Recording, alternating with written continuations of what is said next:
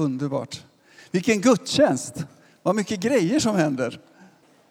Vi är mitt inne i, eller faktiskt mot slutet av en predikoserie eh, som heter Under ytan som går under tiden som det är fastan.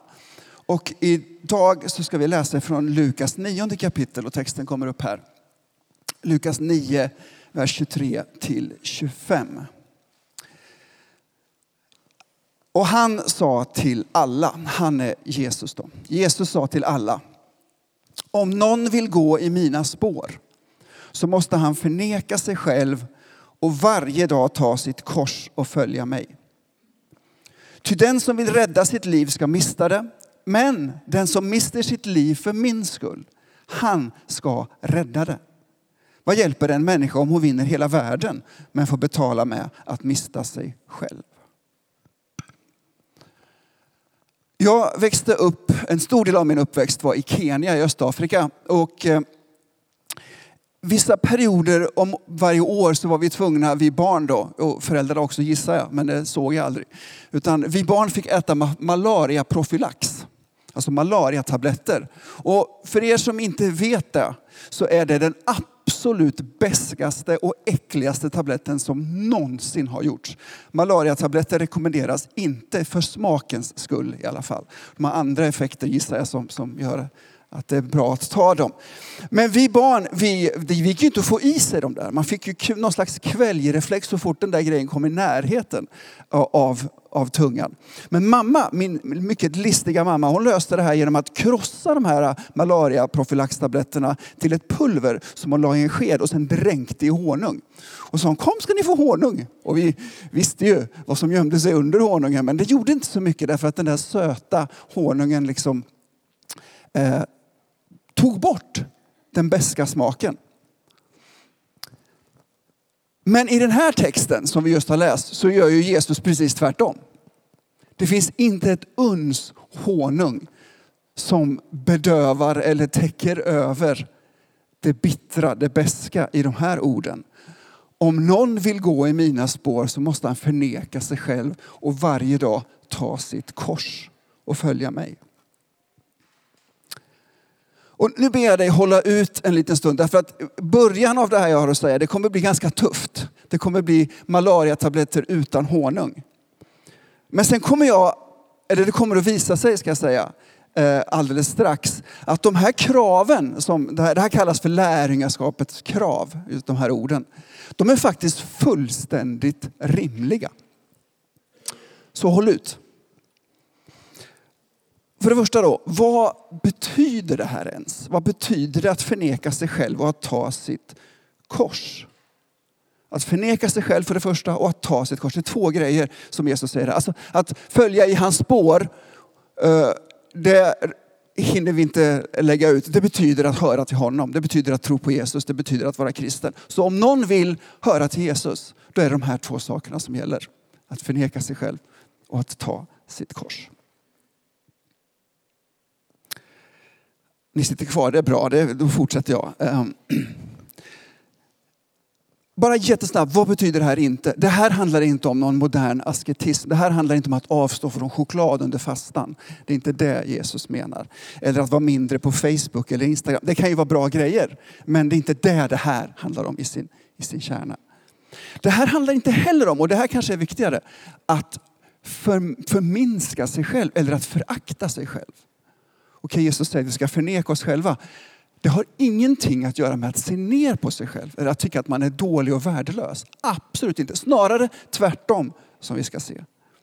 Så hör inte nu att Jesus står och säger att du ska se ner på dig själv eller förminska dig själv eller förakta dig själv.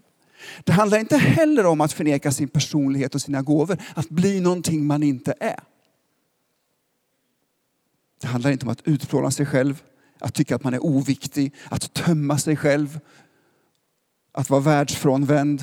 Att förneka sig själv handlar inte om att sitta på en stolpe i 17 år avskild från alla människor. Det kan man göra av andra skäl, men inte för att Jesus sa att vi ska förneka oss själva. Att ta sitt kors handlar inte om att tappert uthärda plågor. Det kan vara bra att göra och det kan vara en, en, en kallelse som, som vi drabbas av. Men vi säger ju lite slarvigt ibland, ja men det här, det här är ett kors jag måste bära. En sjukdom eller, eller någonting jobbigt, någonting svårt i ens liv eller historia eller familj. Så kan vi ibland säga, ja men det är ett kors jag måste bära. Det är inte det det här handlar om i första hand. Att förneka sig själv betyder att säga nej till sig själv. What? Att förneka sig själv betyder att säga nej till själviskhet, till självupptagenhet, till att sätta sig själv i centrum. Att säga nej till egoismen.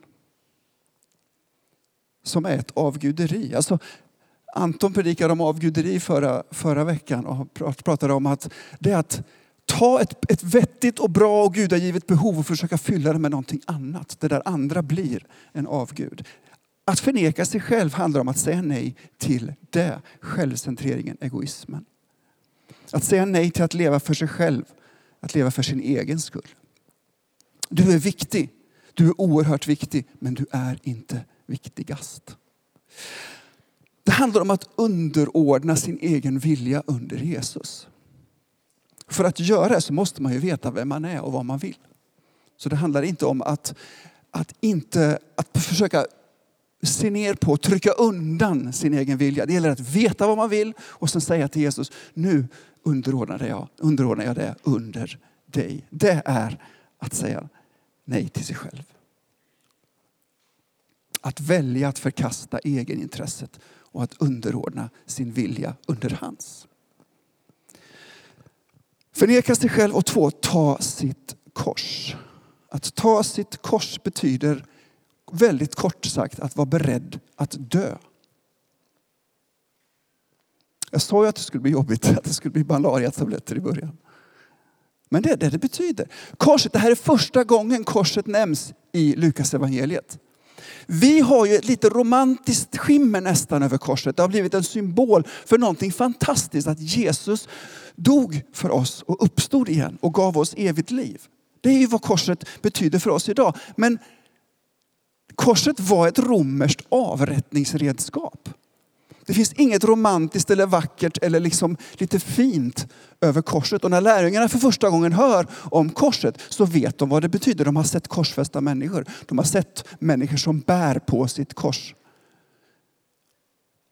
Inom parentes sagt, det handlar ju inte om att de bär hela korset. Det var ju fruktansvärt tungt. Utan det handlar om att de bar den här tvärbjälken den som sen sattes fast på en upprättstående stolpe. Det spelar egentligen ingen roll, men jag kände att jag ville säga det.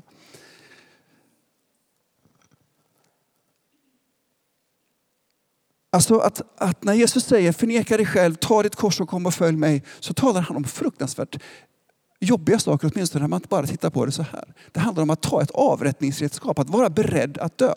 Men det handlar inte om, och det är kanske viktigt att påpeka, det handlar inte bara om, eller ens först och främst om, att vara rädd att som en martyr dö fysiskt för Jesus.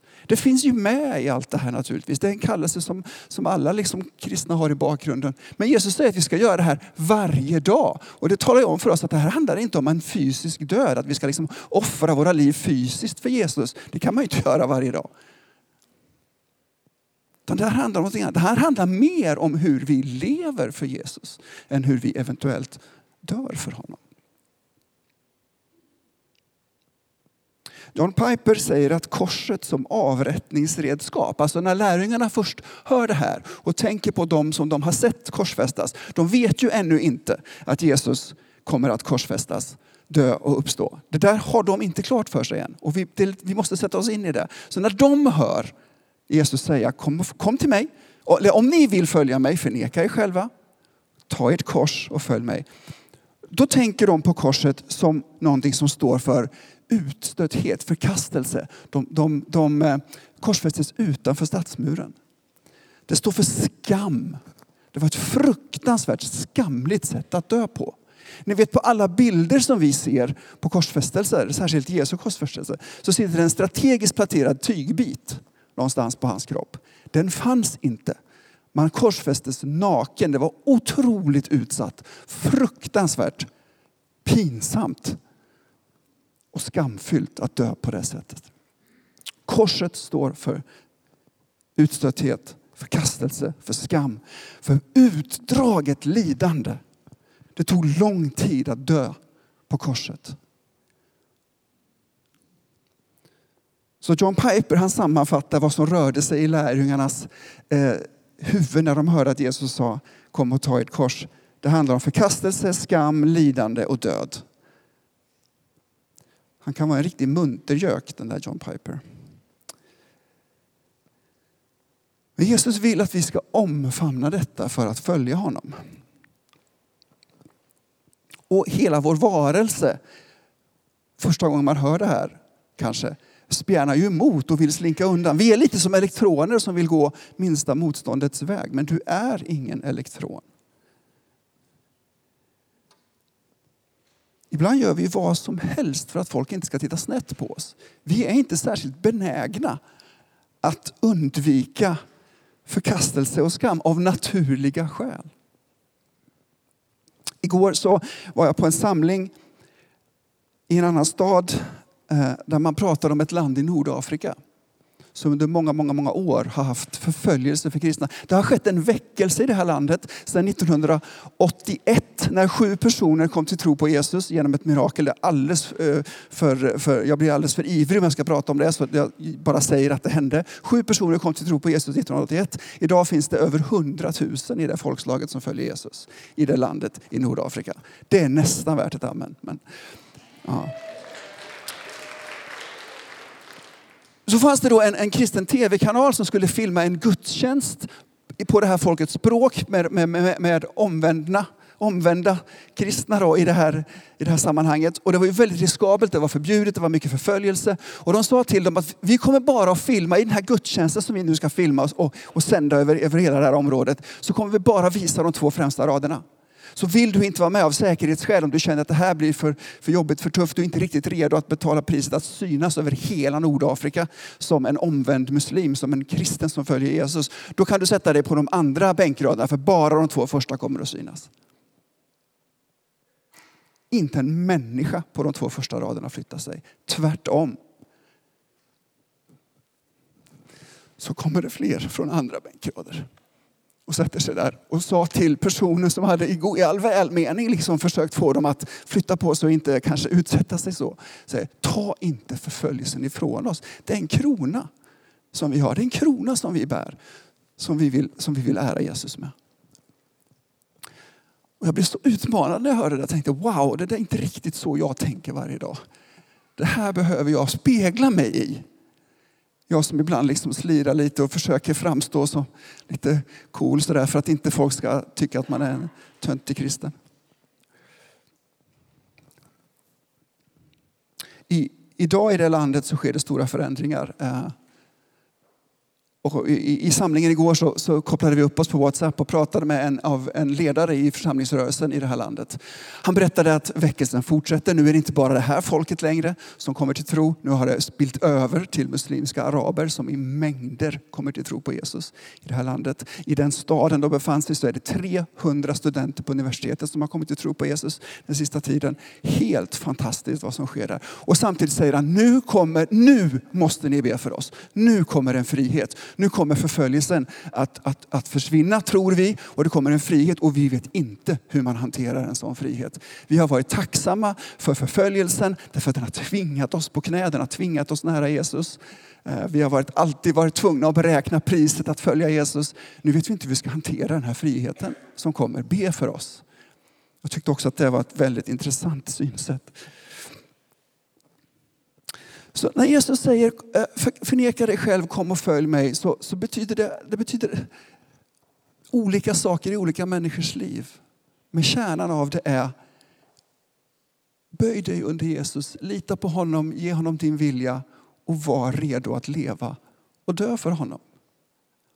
Men om han vänder på det och han muntergöken Piper som just förklarade vad korset betyder. Han har vänt på det här och, och, och ska se, det kommer en text här. Där han säger att kärnbetydelsen av att ta sitt kors är att värdera Jesus högre än mänskligt erkännande, respekt, bekvämlighet och liv. Så vi går ju inte och söker förkastelse och skam och lidande och död. Det vore helt absurt.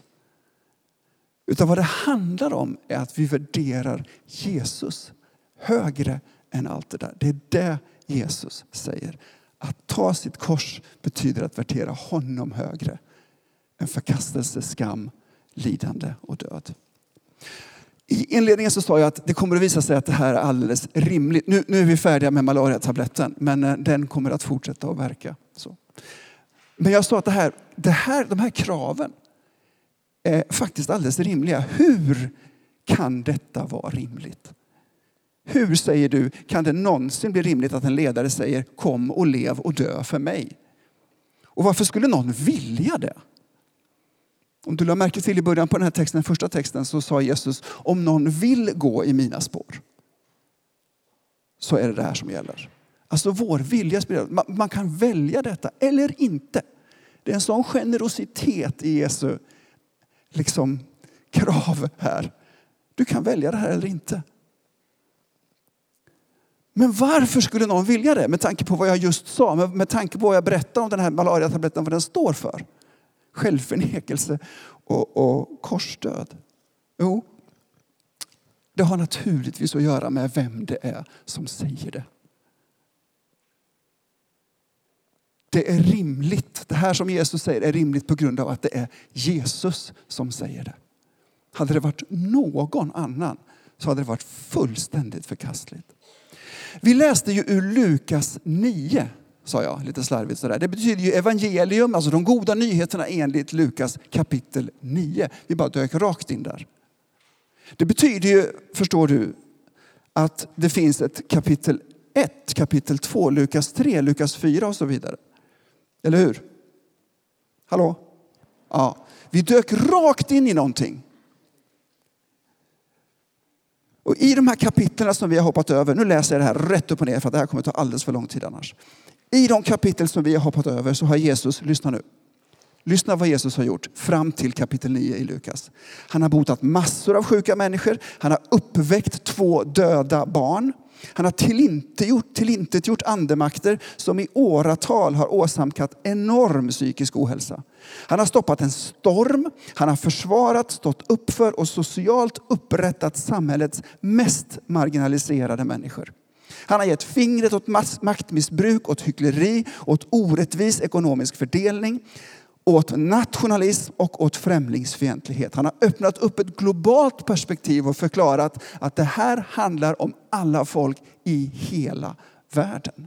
Han har avslöjat religiös självgodhet och hyckleri. Han har förlåtit avskyvärda synder. Han har stått upp för pacifism och icke-våld. Han har ordnat mat till tusentals hungriga människor. Och han har gett hopp på riktigt till ännu fler tusen människor som var helt förlorade i hopplöshet och misär. Och han umgicks dagligen med både fint folk och sådana som man blev väldigt obekväm av att vara nära. Och det är bara de första åtta kapitlen av Lukas evangelium. Det är han som säger detta. Det visar sig alltså att det inte är någon psykopatisk, maktfullkomlig, narcissistisk despot som säger det här. Om du nu fick bilder av ledare från andra delar av världen, Ryssland, Turkiet, Amerika, så får det stå för dig. Men det är alltså inte de som står och kräver detta. Det är Jesus Josefsson. Gud själv som människa. Alltså den Gud som har skapat allt från kvarkar till kvasarer. Hela universums källa har blivit människa. Han har gjort allt det där som jag snabbt läste. Han kommer att göra mycket mer som vi ska se alldeles strax. Han står där och säger om någon vill följa mig så förneka dig själv, böj dig under mig. Ta ditt kors och följ mig. Han, titta på vad han har gjort. Titta på vem han är. Han är den enda som har rätt att säga om ni vill följa mig så är det det här som gäller. Så för det första, vem är det som säger det? För det andra, han går ju själv före och visar vägen. Han har ju själv gjort det här vet vi nu. Efter kapitel 9 så ser vi hur Jesus själv talar om för sin far sista dagen i livet. Jag vill inte det här. Han vet vad han vill, han vet vad han inte vill och han säger Gud jag vill inte det här men jag, låt det inte ske som jag vill utan som du vill. Han tar sin egen vilja som han känner till, som han är medveten om och så underordnar han den under sin faders vilja. Så han har själv gjort detta. Han har själv gått före. Sen på Golgata tar han ju bokstavligt talat sitt kors och ger sitt liv. För dig, för mig, för Linköping, för Sverige, för alla folk i hela världen. Så, så det är inte bara någon som är duktig att tala, någon som har pratat och sagt fina ord som lyfter fram lärjungaskapets krav, utan det är Jesus som själv har gjort det. Dietrich Bonhoeffer, som är en kristen kändis, eller var, han har sagt så här, kan få det på bild här. Att förneka sig själv är att se honom som går före. Inte den omöjligt svåra vägen.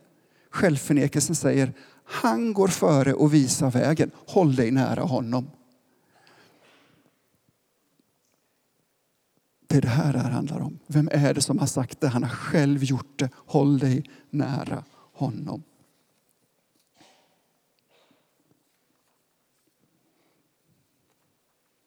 Och för det tredje, varför sa Jesus det här då? Varför säger han sådana här saker? Han kunde väl bara ha liksom gjort det där han skulle göra, gjort de där fantastiska sakerna, gått före liksom och, och, och förnekat sig själv, böjt sin vilja under Faderns och, och dött på korset. Men varför säger han det här till oss? Jo, därför att han vet att inte göra detta, att inte förneka sig själv och ta sitt kors, det är samma sak som att försöka rädda sin egen själ. Att själv försöka rädda sitt liv. Och då förlorar man det. Då mister man det. Då går man miste om vem man verkligen är. Och Jesus vill inte att du ska mista ditt liv. Han vill inte att du ska tappa bort vem du egentligen är. Han vill att du ska bli den du är skapad att vara. Han vill att du ska vinna livet. Om någon vill gå i mina spår så måste han förneka sig själv, varje dag ta sitt kors och följa mig. Ty. Ty är ett gammalt svenskt ord som betyder för att. Det pekar bakåt på det han, alltså han förklarar det han just sa. Varför ska vi göra detta? Jo, därför att om du inte gör det så kommer du att tappa bort, du kommer att tappa allt. Du kommer att mista vem du är. Du kommer att förlora kärnan, din essens som människa. Och det vill inte Jesus. Förstår du? Du är alldeles för viktig och värdefull för att han skulle liksom låta dig tappa bort allt det utan att ha varnat i förväg. Han tvingar ingen, men han varnar tydligt. Han älskar dig och han värderar dig högre än sitt eget liv. Och han vill att du ska ha liv och liv i överflöd.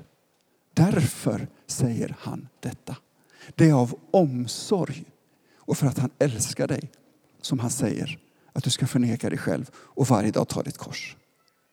Det är inte för att vara taskig och jobbig som han säger det. Jesus vill inte att du en dag ska stå där med lång näsa, med brallorna nere, med tvättad hals och skägget i brevlådan. Det blir oerhört märkligt när man blandar metaforer sådär, men ni förstår. Det här vill inte Jesus att det ska hända dig. Och därför säger han detta. Det enda sättet att vinna sitt liv på riktigt, att rädda sin själ på riktigt för evigt, det är att värdera Jesus högre än att vara accepterad och respekterad av människor. Högre än bekvämlighet och högre än livet själv. Det är orsaken till att Jesus säger det här. Det är därför det är rimligt. Det är därför det är logiskt. På grund av vem han är, på grund av att han själv har gått den här vägen före oss och allt vi behöver göra är att ta rygg på honom. Och för att han älskar oss och har omsorg om oss. Jag bestämde mig för att hoppa över alla möjliga tillämpningar av av det här. Så hur kan det här se praktiskt konkret ut i mitt liv? Därför att det är ju en, det är ju en, en, en annan predikoserie. Hur i vardagen kan jag förneka mig själv och, och, och ta mitt kors? Jag tror att det viktigaste för oss är att se det är Jesus som säger det. Och jag litar på honom. Jag söker honom. Och gör jag inte det så ber jag om hjälp att lita på honom. Och sen får tillämpningen verka fram i din vardag, i ditt liv. När du väljer att gå till honom och säga ja, jag vill följa dig. Jag har ingen aning om den svåra vägen, men jag tar rygg på dig och följer dig. Men en tillämpning måste jag få nämna. En praktisk konkret tillämpning måste jag få säga. Och det är bland annat det vi såg här som stod i gångarna. Som vi bad för, för ungdomarna. Internationellt sändande. Därför att 40 procent av jordens befolkning har ännu inte nåtts av det här erbjudandet. Och det är så orättvist. Det är så fruktansvärt orättvist och fel. Därför måste vi fortsätta i Linköping, i Sverige och i resten av världen att se till att alla erbjuds vägen till liv. Att inte förlora sin själ, förlora sitt liv. Att inte tappa bort vilka de egentligen är. 40 procent av jordens befolkning har ingen aning om att det de gör är att de försöker själva rädda sin själ. Och de kommer att förlora det. De kommer inte att fixa det. Så låt oss fortsätta. Kom ihåg, det här är en av många, många, många, många tillämpningar. Men låt oss fortsätta träget att be och att ge och att gå. Lokalt och globalt. Nära och fjärran. Här och där. När vi förnekar oss själva och böjer oss under Jesu vilja så är det här en av de saker han vill. Att alla människor ska nås av budskapet. Att alla folk ska få höra evangeliet. Att alla ska bli frälsta. Till slut. Och vad skönt att han sa till slut. Att förneka sig själv och varje dag ta sitt kors betyder alltså att älska och värdera Jesus mer än människors gillande. Respekt, bekvämlighet och livet självt. Och det här är ju bara rimligt om du känner honom och, och litar på honom och inte skäms för honom. Men om du har sumpat det då, som väldigt många av oss har gjort. Om du har värderat och kanske just nu värderar att vara accepterad och respekterad av människor mer än Jesus. Om du, om du skäms för evangeliet. Det, det har jag gjort genom, i perioder av mitt liv. Vi behöver vara öppna och ärliga och transparenta med det. Och om det är så att du har, om du har sumpat det, så tänk på Petrus.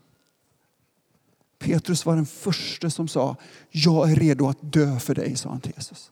Han var redo att ta sitt kors och ge sitt liv för Jesus. Ja, hur gick det då?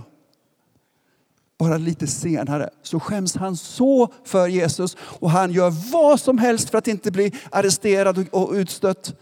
Att han förnekar Jesus rätt i ansiktet på människor som säger, men du har ju till honom. Nej, jag vet inte vem han är, säger Petrus. Alltså ett grovt misslyckande. Från jag ska dö för dig till jag vet inte vem han är. Allt för att vara accepterad och slippa undan smärtan och lidandet. Sen vet vi vad som händer efter uppståndelsen, att Jesus kommer tillbaka till Petrus. Han kommer till den som har råförnekat honom. Och så ger han nåd och förlåtelse. Nåd och förlåtelse. Det här är evangelium för oss.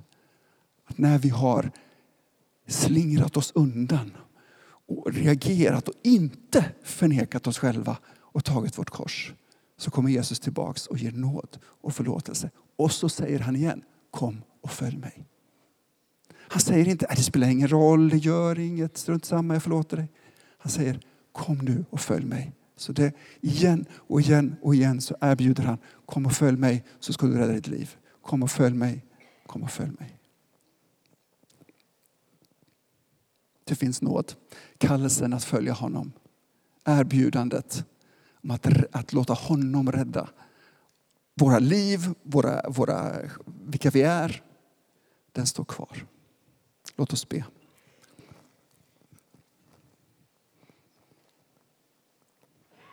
Gud, det är med glädje och bävan vi kommer inför dig. Därför att du är den du är. Du har gått före och visat vägen. Och det är bara av omsorg om oss som du säger åt oss att förneka oss själva och ta vårt kors varje dag och följa dig. Herre, vi kan inte se den väg som ligger framför oss. Vi förstår att den är svår, kanske omöjlig att gå. Men vi ser dig. Du som har sagt detta. Du som har själv gjort det och du som har kärlek till oss och omsorg om oss. Vi ser dig och vi tar rygg på dig och vi följer dig. Vi litar på att du vet vad du gör. Vi vet att du ger så mycket mer än det här verkar kräva av oss. Tack för att du är sån. Tack för att vi får höra till dig. Tack för att vi får följa dig. Amen.